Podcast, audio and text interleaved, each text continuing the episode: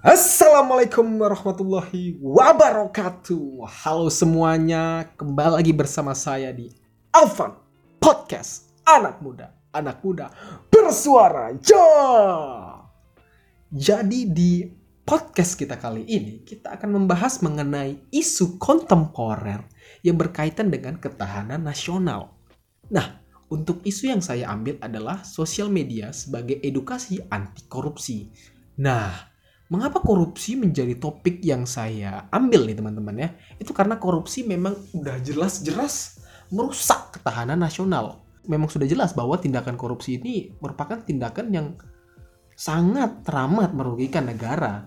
Uh, dan berbicara mengenai korupsi yang menjadi permasalahan uh, yang rumit bagi bangsa Indonesia terutama pada kalangan pejabat dan pemerintah, korupsi ini udah seakan-akan menjadi permasalahan yang sepele gitu.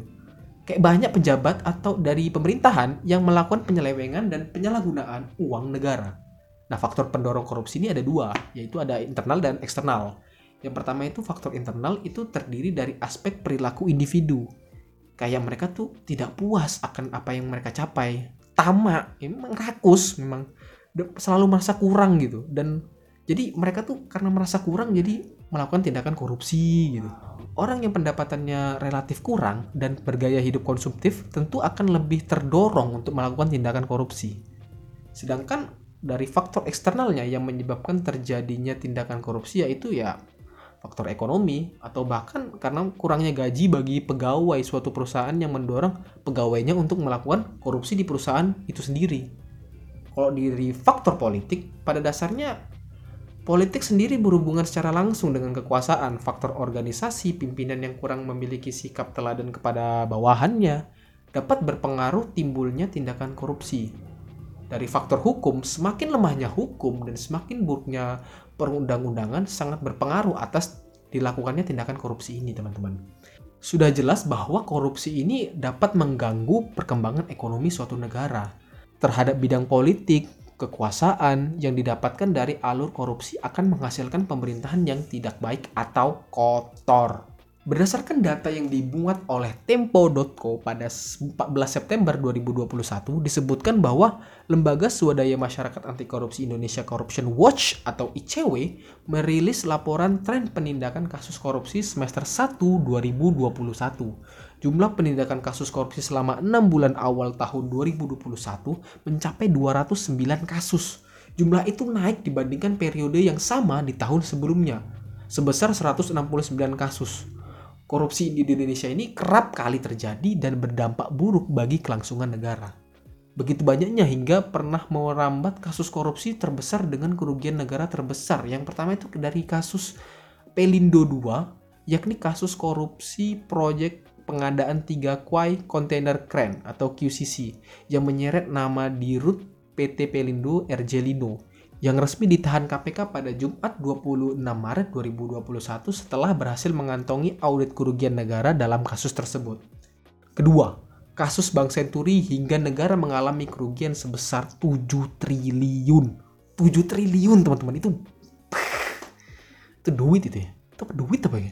Pemberian fasilitas pendanaan jangka pendek atau FPJP ke Bank Senturi telah menyebabkan kerugian sebesar 689,394 miliar.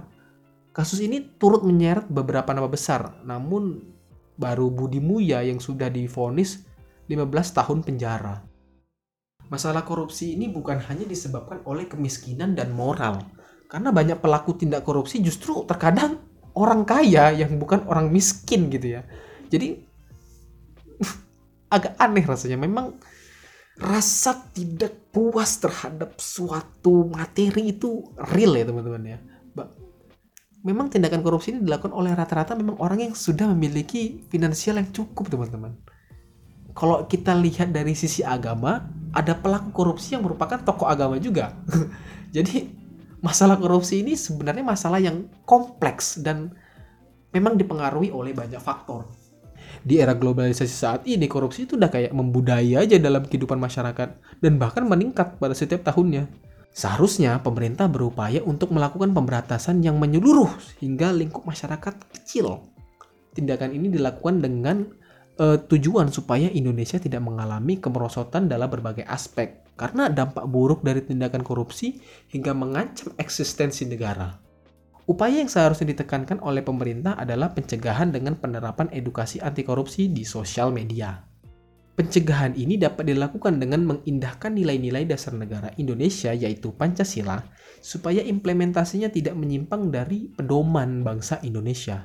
Penerapannya dapat dilakukan dengan menanamkan semangat nasional, menghimbau masyarakat melalui sosialisasi pemberantasan anti korupsi, informasi penerimaan aparatur negara disebarluaskan dengan transparan, dan pengusahaan kesejahteraan masyarakat dengan cara memberikan fasilitas umum yang memadai. Di samping itu, upaya edukasi ini sangat disarankan dalam kasus ini, terutama pada anak anak milenial seperti kita-kita ini ya teman-teman ya. Mengingat perkembangan zaman yang memang udah berubah dari tradisional ke modern dan seperti yang kita tahu, media sosial ini kan udah menjadi bagian penting ya dari kehidupan kita. Dan dengan adanya internet kita bisa memanfaatkan untuk edukasi anti korupsi bagi berbagai kalangan umum yang masih belum mengenal tentang pendidikan anti korupsi. Dengan demikian, seluruh postingan tentang anti korupsi bisa dengan cepat viral gitu dan tersebar luas di masyarakat. Dan dapat dikatakan bahwa ya sosial media ini merupakan platform yang efektif ya untuk menyebarluaskan suatu informasi dibanding media elektronik lainnya. Sementara itu penentuk pendidikan anti korupsi pada sosial media dapat berupa kayak penyajiannya yang deskripsi materi atau ilustrasi gambar atau poster atau kayak dalam video kita buat-buat sketch gitu untuk 15 detik atau 60 detik untuk edukasi tentang anti korupsi ini. Hal ini kan merupakan dampak positif dari adanya internet, kayak dari blog, website, Facebook, Telegram, TikTok, Instagram, Twitter, dan dan masih banyak lagi tentunya yang membuat kemudahan dalam menyajikan pengetahuan yang lebih baru dan diaksesnya juga lebih mudah, lebih fleksibel. Jadi eh, materi pembelajarannya bisa jadi lebih menyenangkan gitu. Anak-anak jadi lebih melek teknologi lah gitu istilahnya ya.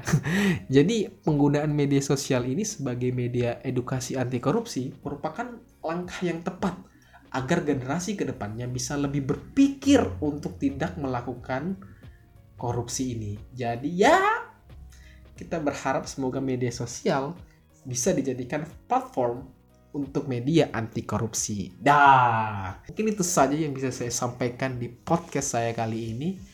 Kalau ada kurang dan lebihnya ya mohon dimaafkan. Saya Alvan pamit undur diri. Sekian. Terima kasih.